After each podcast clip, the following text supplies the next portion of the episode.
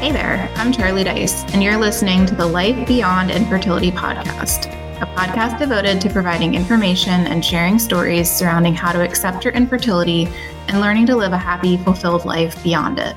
As a life after infertility coach and someone who's personally been through the ups and downs of trying to conceive, I'm passionate about helping women feel confident and empowered to take their lives back and find the joy in them again.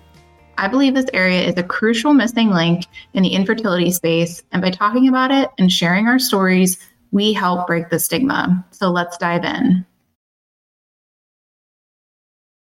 All right. So, welcome back to the Life Beyond Infertility podcast. Uh, again, I'm your host, Charlie Dice, and I'm so excited because today I have a very special guest, um, Anya, and she is with the Finding um, Childless Joy her Instagram is amazing. You guys should go check her out, and we will put all of her information in the show notes um, at the end. But we're going to jump right into it today. So, um, Anya, if you can just introduce us to you and your story and kind of how you got to, you know, where you're at right now. Yeah, sounds great. Hi, everybody. I'm Anya. I'm finding childless joy on Instagram. Every word is separated by period. Um, I arrived on Instagram in December of 2020. Wow. Everything is just like, I'm losing track of time, how long it's all been. Um, after my failed, final failed transfer from IVF, it was December 19th when it didn't work out and I just did not know where to turn. It was right before Christmas for those who celebrate. And I found myself really alone because everybody just i think everybody in my life wanted to kind of go on into christmas with this like celebratory spirit and not be affected by my terrible news. So i was like what do i do? What do i do? So i posted on my personal page um, about my final loss and i've been kind of dropping hints on my social media that like that's what we're doing and when the transfer of our final embryo did not work out i was like I'm just going to post it. This is kind of the end of our journey and we're going to move forward. Um, I had tagged a hashtag. I really honestly, it's all like so far along now. For, so far, I think I had a hashtag of infertility or IVF fail, and I had a lot of people commenting on it. So I actually followed one of the hashtags, and right around the same time, one of the main accounts for the infertility posted a post um, infertility is a gift and it created a lot of commotion and a lot of opinions on social media. And it really hit me because for me infertility was not a gift. For me infertility ended everything i once thought i was going to have.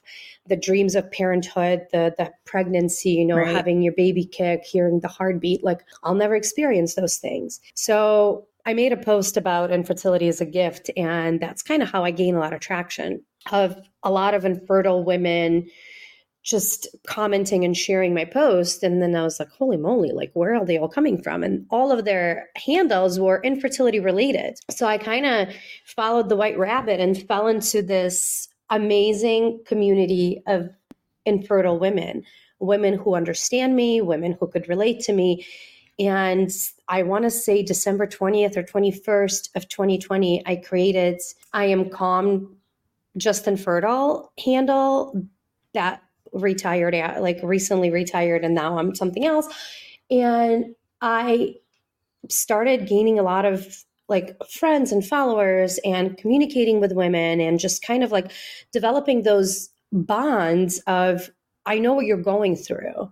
Women that were not telling me, oh, everything happens for a reason. There was no empty platitudes. There was no toxic positivity.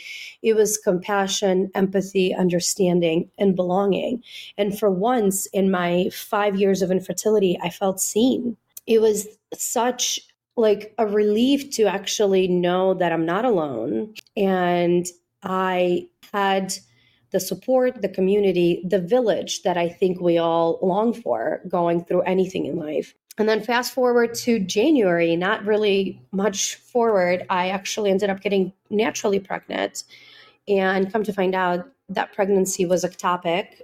Um, and I did not know that until a little bit later. And I ended up having an ectopic surgery removal. They removed my left ovary along with it.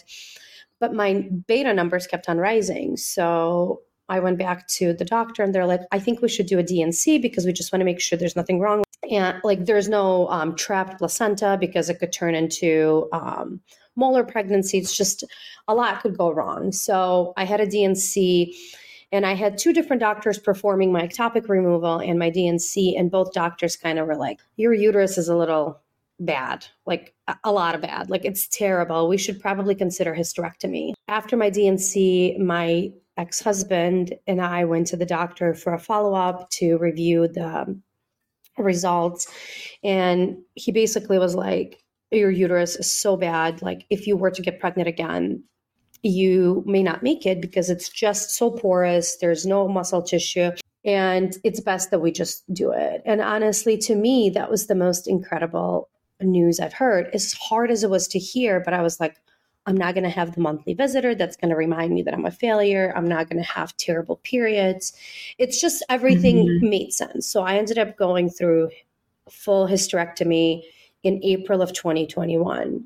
And throughout all of this, I didn't have support. I had very little support from the people on the ground, from like people in my real life. I had a lot of support from women through the Instagram. And internet friends can be real friends. I came home from the hysterectomy surgery after three days or two days in the hospital, two nights in the hospital, to flowers, to care packages, to candles, to socks. Like I felt so whole. I felt so complete. People were sending me meals. People were sending me cupcakes and it it was just incredible. I felt for once that what I'm going through is recognized mm-hmm. because infertility is just kind of hush hush. Nobody cares. Like people don't want to talk about it. It's uncomfortable. But for once in my life, and because I had this community of four months, I felt not alone. I felt that I had people that were cheering me on and wishing me well. And so I continued to be a part of the Instagram and sharing my story very openly. And I think what kind of kept me going, obviously, is the support that I was receiving. But a lot of people would message me, including you, Charlie, saying, Thank you for being so open. Thank you for making me feel seen. Thank you for talking about the ugly and the sad because nobody really talks about it. And I feel that my sadness, my grief, my pain is just, it's not just an isolated incident. I'm not only one that feels all of this. You've made me feel like my feelings are universal feelings and nobody else just talks about them. And that's why your page just really resonated with me and I loved it because I think out of all the people that I found on the you know social media outlets and everything like you really are one of the most real raw honest pages that I've ever found and you didn't sugarcoat anything, you didn't hold anything back and like I feel like that's something that I mean, everybody has to be comfortable talking about whatever they are comfortable with. But I think that it does a disservice to the infertility community to kind of gloss over those things because we know that we're feeling them, we know that we're experiencing them, but yet we're not talking about them. And I think that's just part of, you know, my healing process. I don't know if that's, you know, what it was for you. Can you talk a little bit about, you know, did you find your page to be healing for you? You know, I think it was cathartic. It was healing for me because A, my pain was recognized. And I think when you feel recognized and seen and understood, it allows you to kind of feel it, acknowledge it, accept it, and move on. When our experiences are not accepted, are not understood, we doubt them, we question them. And what we end up doing, I personally believe, is we shove them under the rug and we truly never heal through through what we're going through. We're just pretending that everything is great for the sake of others. And I think for me, I I refuse to be fake. I, I, will share pretty much everything I go through. There's obviously some exceptions. I don't get on social media every single day and like walk you through my daily grief. There are days where I struggle getting out of bed like I obviously will not pick up my phone and post about it. Mm-hmm. There have been days where I struggled getting through another day in the sense of, do I even want to continue living?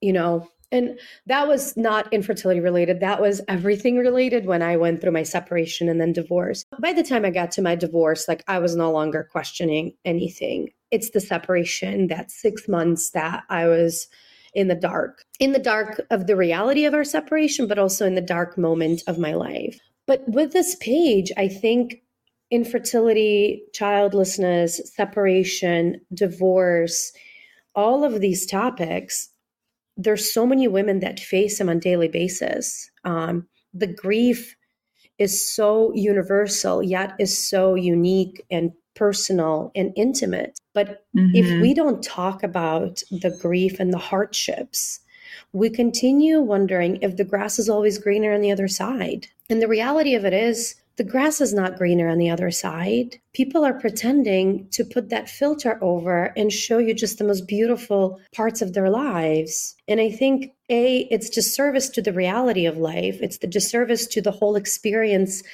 the human experience, but it's also disservice to everybody else around you because we're not being real. We're not being vulnerable and we create the culture of fakeness. That's not even a word, but I'm going to I'm going to use that. It creates a culture of I mean, where we have to keep up with the Joneses, the Kardashians, mm-hmm. where everything is just so beautiful and so positive. This Pleasantville really doesn't exist.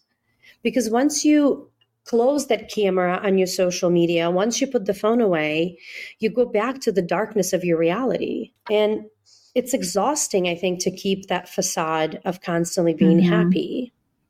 And I also believe that in the long run, you're never healed because you keep on running away from the reality of it. So for me, I a I found my page incredibly therapeutic. For me, I've shared my feelings openly.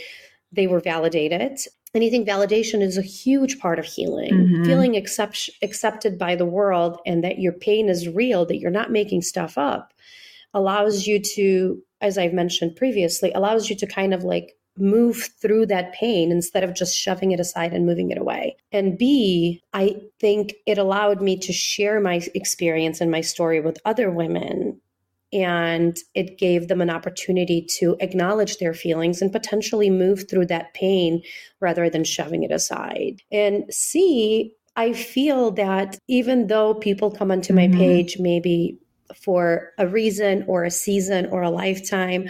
I know it's such a cliche saying, but I do feel that even if you have some random girl online named Anya that cries on her Instagram page and you just go and watch her and you feel validated in your own pain just for a short amount of time in your existence, I think is important to have that. And I recently posted a post on Substack, whatever it's called. I think that's what it's called, where I talk about how we go to sad movies to kind of like let our feelings be real. Like I watch Grey's Anatomy when Denny Duquette dies, and I sob when Mr. Big doesn't show up to Carrie's wedding. I sob and I feel so relieved. And so I hope that my page could be that for other people. I hope that they feel validated in their situation. Yeah, I definitely, I mean, I know for me it does. And I, I think for sure for a lot of other women it does too. And one of the things I wanted to ask you is, you know, because you're so open and honest online, I think a lot of women don't want to share their stories sometimes even with their own families, but especially on social media because they do fear, you know, we all know that there's negativity online as well. So they fear the the pushback or the the negativity from folks. Have you experienced any of that? And if you have, like how do you kind of deal with that? I mean, does it trigger you back into those feelings of what you were going through during your infertility or have you kind of moved to a better place with that? Um I used to be so upset when people would comment or make snarky comments about me just crying wolf on social media. And I used to be really, really upset. But today, and I don't really know when the shift happened, But I feel that in order for you to not be triggered by other people, you have to recognize that their negative comments truly come from their own insecurities. And as much as that saying hurt people hurt people is super frustrating to me because it's like, well, go heal yourself. Don't hurt others. Like, it right. is the reality yeah. of life. Hurt people will continue hurting people. And a lot of the times, mm-hmm. makes those people react is being triggered and they just don't know how to deal with it. Mm-hmm. It's their own raw rawness that rawness i'm using all kinds of weird words today so please forgive me. Yeah hey no it's your show so. Um, it's their own unhealed parts of themselves that are talking and so a lot of the times i don't take things personally. And if people want to attack me if people want to call me whatever if they want to judge me they're not judging me because of me they're judging me from their from their own space their inability right. to understand where i'm coming from it's on my page where i talk about if you don't understand our pain then consider that a privilege and a lot of the times it's their own privilege of not knowing what it's like to grieve to lose something to not have things go your way that you can't relate to us. And so when those people will comment in the beginning, I would just block them. And I was like, oh, can't have you in my life. But now I keep them because you know what? I think it is important for us to continue sharing our stories vulnerably and to the extent that we feel comfortable doing so. A, it allows us to maybe be the lesson to those people and soften their hearts by continuously hearing what we go through. But B, don't let anybody break you down. A lot of the times, what people think about you, what people say about you, what people judge you, it's really, it's not about you. It's about them. Absolutely. Yeah. And I think that's kind of what helps me get through the day and through those negative comments that it's not about me, it's about them. Mm-hmm. Yeah, I think that's that's really powerful and like you said hurt people hurt people and i think we forget that a lot and and we do take it personally but like you're just such an inspiration to a lot of women out there to you know to not take it personally when it is such a personal topic so i i think that's amazing advice. Um, you mentioned during your story that you know you didn't have a lot of support um, and that you you know found that support online um, in your own experience, you know, can you talk a little bit about what that lack of support meant for you? I don't know if it was like from friends or family or, you know, and kind of how you how you were able to find that online then because i think a lot of people do struggle with a support system from their friends and family when they're going through infertility um, and that's that's really sad and it's really hard. Um, and I just kind of want to bring, you know, some shed some light on that, or you know, provide a sense of of community for that to know that there is support out there in other areas if you don't have it at home. Yeah, of course. So I didn't have support from family. I didn't have support from friends. And I'll retract that a, a little. I did have support in the beginning because everybody was like, oh, okay, that's really sad, Anya. I'm so sorry about your miscarriage. I'm so sorry you can't get pregnant blah, blah, blah. But the longer you continue staying in the trenches of infertility, the quicker your support tapers off because I think people just get tired of it. And eventually they'll kind of like, oh my God, like she's just too much. I can't deal with mm-hmm. her story. And they start moving kind of further and further away from you. And when you're in the infertility for three, five, six, seven years, you slowly find yourself very much alone. Like your circle mm-hmm. starts getting smaller and smaller and smaller. And for me, during IVF, I was going through it, our final round, or only round, actually, I shouldn't be saying that final round, um, during 2020. So it was during COVID. And it was just my ex husband and I. And we had just one friend in our like little group that was a teacher. She's a teacher and she was working from home. So like we trusted her. And my husband ended up cheating on me with her. Uh, but that's a whole another story. So, ironically, when I found Instagram community. And I found it by posting something about my failure on my personal page using hashtag of either IVF or infertility or failure or miscarriage, whatever that was. It allowed me to kind of find that holy moly, there's a lot of posts about that same hashtag. And I ended up following following that hashtag and seeing all the posts and come to find out later there's a lot more like me out there. And so I kind of started thinking because I come from family with addiction and my brother was in uh, Narcotic Anonymous meetings. And so I remember when he was going through treatment, he basically eliminated everybody outside from his life and he created this little closed in circle of NA friends. And so mm-hmm. I was like, mm-hmm. oh, that's really interesting. Like, I am going to kind of follow the same methodology and just kind of like surround myself with people that understand what I'm going through and share my story with the people that understand what I'm going through. So that led me to creating my initial infertility page and I stopped posting all the infertility stuff on my personal page. Sometimes I'll tag you know, just to kind of like if I want to share. And so that's kind of what led me into this infertility space and finding my village. And the village starts tapering off depending on where those people are in their process.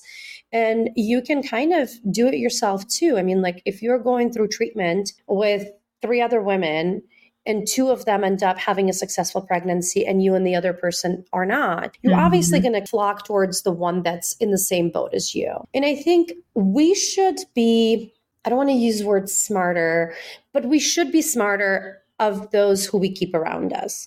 If we have people that trigger us based on their current situation, it's okay to set boundaries and walk away from them. When right. I was pregnant in January with my ectopic pregnancy, I was talking to this girl, Caitlin, online, and mm-hmm. she is from the East Coast. So her and I were pregnant at the same time. She ended up having a baby, and I didn't. And there was a time in our friendship that she didn't know what to say to me. And I thought she was ignoring me and she thought I was ignoring her. And so there's just there came a point where I was like, "Are you mad at me?" And she's like, "I thought you were mad at me." Mm-hmm. So number 1, I'd like to recommend to everybody, be honest, be open, be transparent. If you've been close to somebody and all of a sudden you feel triggered by them, let them know you're going to take a break. And if you're close with somebody and they're triggering you, you let them know that they're triggering you and maybe they'll understand they can adjust their behavior or pull back a little. But we need to be in charge of our own life. We mm-hmm. can't expect other people to read our minds and do what we need. And so share your story openly. Talk about what you want to talk about. And those who want to be around you will be around you, and those who don't won't. But mm-hmm. I think mm-hmm.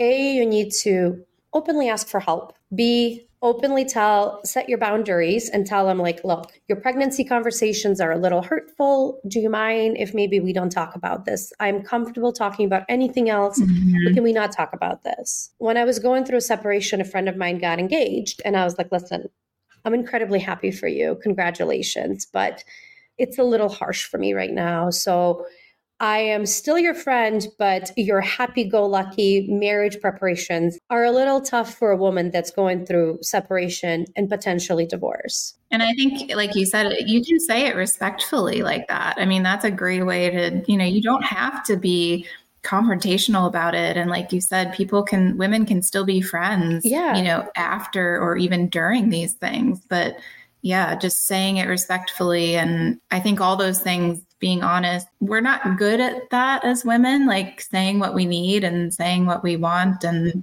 well, because we've been so conditioned to just kind of bow down and do as we are told. We have to be this these obedient little girls from day one. What I'll say to everybody and anybody is that infertility has really honestly taught me how to be comfortable in my own skin, how to own my own story. And right, wrong, or indifferent, I'm going to be who I, am going to be and I'm going to feel my feelings. And if you don't like them, I'm sorry, but that's my life. And if you don't want to hear about my feelings, then imagine what it's like living with them. And that's kind of a great segue into my next question is I mean, what do you wish, you know, you could tell your younger self when you were first starting this journey of infertility or, or didn't know that you were going to be on this journey of infertility?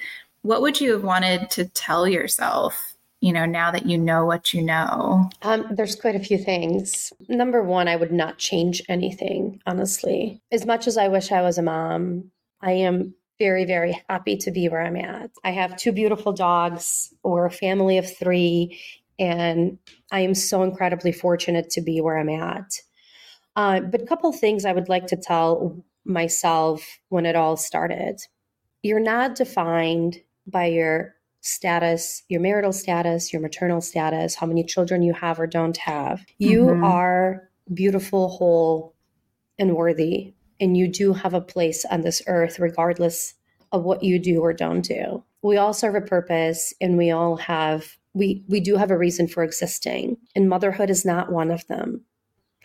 Um, the other thing I would probably say share your story from the very beginning for what it's worth, regardless of what it is. Just share it, talk about it, make it okay. And the other thing, don't stop your life for infertility. Continue doing what you need to be doing. Go to school, go on that vacation, accept that promotion, go live your life because if it doesn't work out, besides becoming childless and accepting that and grieving this, everything else you've kind of stopped and placed on hold because what if I have a kid? Mhm. Those items, those things that you didn't do, those promotions you didn't take, those trips you didn't, you prolonged would only hurt you even more because you've put so much more on the back burner to not end up where you were hoping to be. And the other thing I'll say is that when everybody tells you what's meant to be Mhm. will always find you, there's no such a thing what's meant to be. Like, I'm so sorry to break this to you. And by the way, it's 1111. and I'm not doing this for time, but everybody believes that 1111 is like a lucky number.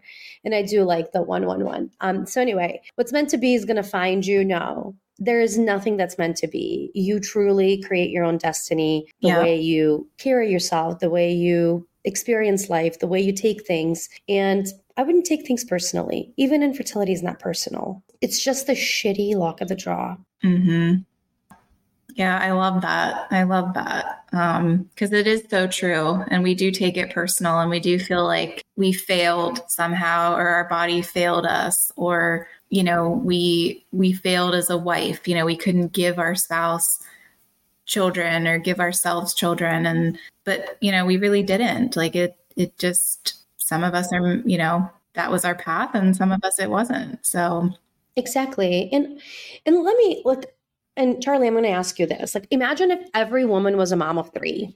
mhm. Like how pathetic would that be?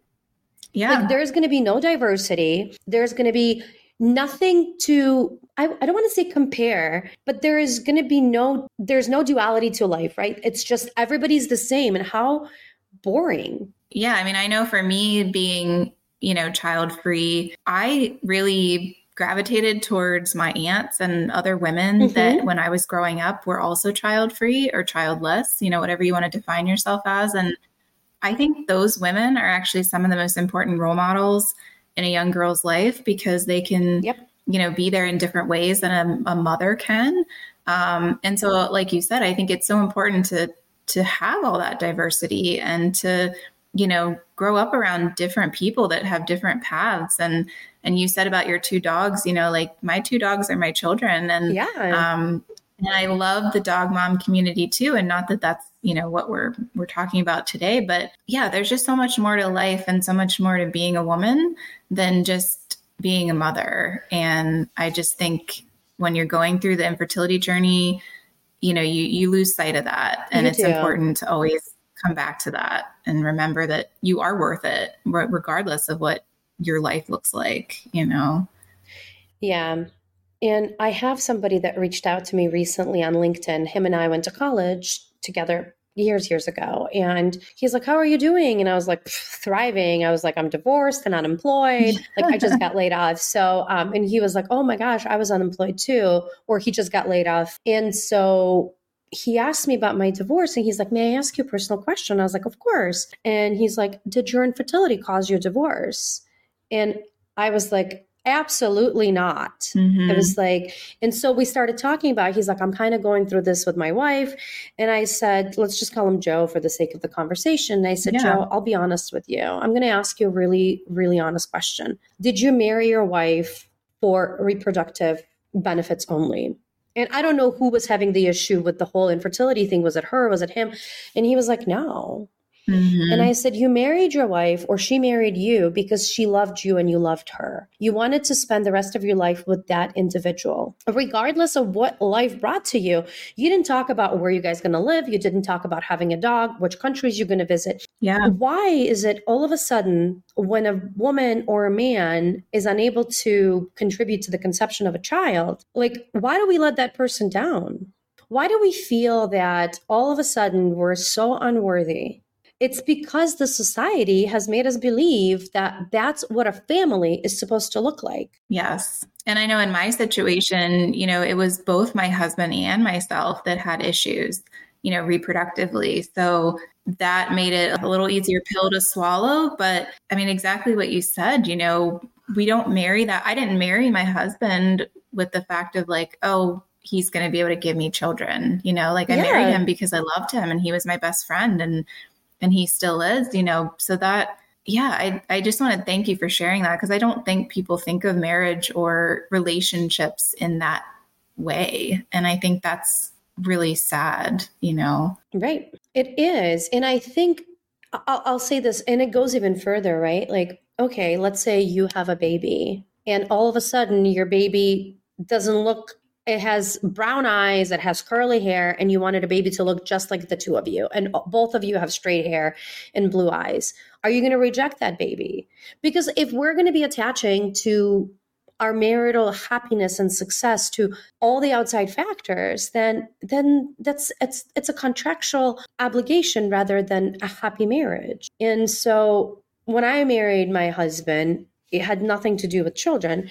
It had everything to do with how I viewed him and how we complemented each other and how much we enjoyed doing wonderful things together, traveling, experiencing new foods, concerts, shows. There's just so much. We were so outdoorsy. And those are the things that I think made us compatible. Those are the things I was marrying him for is the companionship, is somebody that I could spend the rest of my life with doing fun things. Having a baby, would have definitely put a damper on a lot of those experiences. So mm-hmm. I think society has made women, it's really selling us so short. Women are not your cooks, your housekeepers, and your moms, like, because there's so much more to us than just being a mother. Yeah.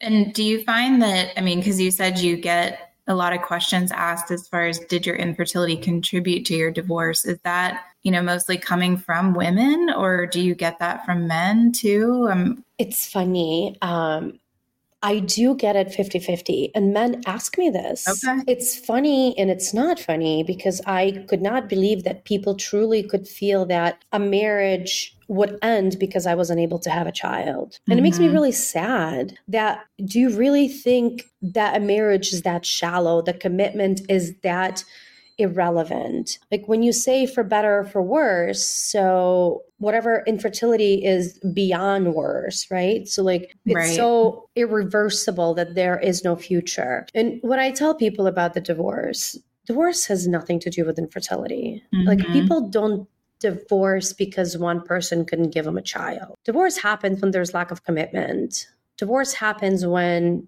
one or both individuals decide mm-hmm. that they would rather, I don't know, my divorce didn't happen because of that. My divorce happened because it happened. I I struggle with that because my husband and I didn't divorce because we couldn't have kids. To be honest, if we had kids, we would have still been here. As a matter of fact, I think if we had a child early on, we would have been divorced sooner because mm-hmm. my husband my ex-husband um, had a huge need for attention and if i had a baby he would have not had attention much longer and so i think when i started grieving the infertility the childlessness the hysterectomy happening all of that happening during covid and still kind of a lockdown because it was at the beginning of 2021 and mm-hmm. feeling so alone i wasn't able to function and I think what happened in my particular situation was that I wasn't able to be there for him. And I think he drifted apart. Mm-hmm. We drifted apart. He found a different source of support. That's what happened in my marriage. Mm-hmm. A lot of marriages happen for very, or a lot of divorces happen for very similar reasons. Infertility is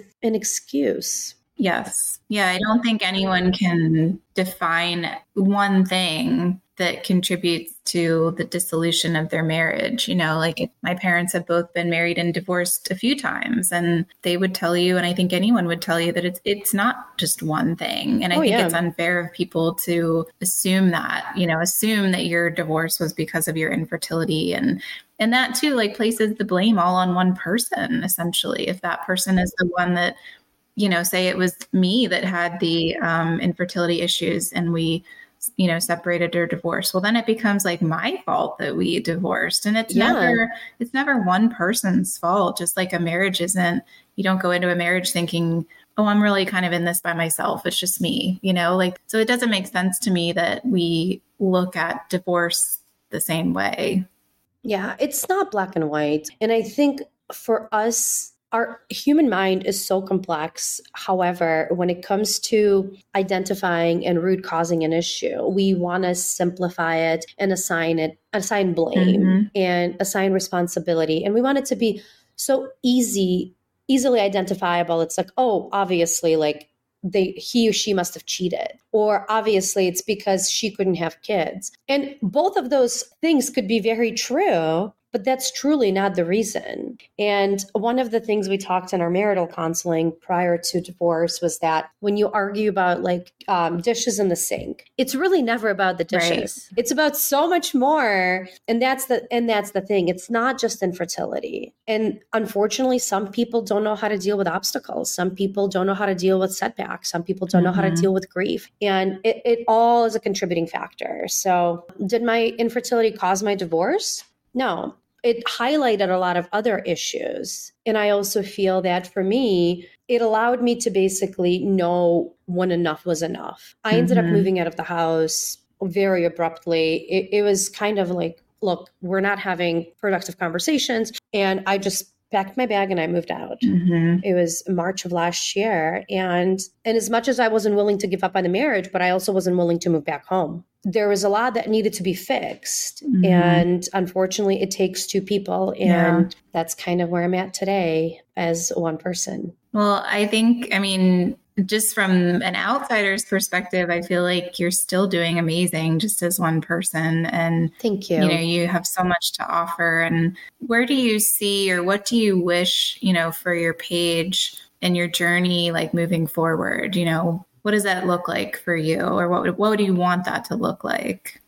You know, it's funny you ask because I've really struggled with my page uh, ever since like separation and then divorce because I struggle grieving my losses because it didn't work out with my husband. Like, how can I possibly grieve the losses of babies from a man that I'm no longer married to, from a man that abandoned me in the darkest times, from a man, the marriage basically just like poof, disappeared. The life I once had is mm-hmm. no more. Everything I believe to be true is gone. So I struggle with this whole infertility thing. Um, but it's still part of my journey. It's still part of who I am, and it's it built me into the woman that I am today. Um, I think what I'm pivoting more towards is self realization, wholeness, um, and not letting you being defined by marital status or your motherhood status. I think in the end, what I would love to see my page eventually transition to is children or no children, you're still you. And a lot of my recent posts kind of talked about the duality of motherhood and not motherhood. We still face similar sets of issues and expectations as women. Mm-hmm. Right. So I think that's kind of where I would love to see my page go. Uh, I think I'm going to keep my handle as finding childless joy because at the end of the day, you can be childless and still happy. Mm-hmm. And just because you call yourself child free also does not mean that you don't experience grief. So those two are very much interchangeable and very much go side by side and hand in hand. Absolutely. Yeah. Yeah, I feel like that could be a whole topic for another no. the child free versus childless. It's such a buzzword and such, you know, it evokes such emotion in people and a lot yeah, of strong emotions. Yeah. I love that direction that you want to go. And I think that that's, you know, something that again is really missing in the whole infertility um, space. You and I are both kind of in the after of it. And there's just not a lot of information out there for for women like us that you know are living happy fulfilled lives and i'm married you're not but it's mm-hmm. still possible you know regardless of your situation and mm-hmm. i think mm-hmm. that that would be an amazing direction for you to show like that that's possible thank you and i think what i would also love to kind of point at is and maybe that's going to be like a channel of what I talk about is that don't give up on your life just because you're going through infertility.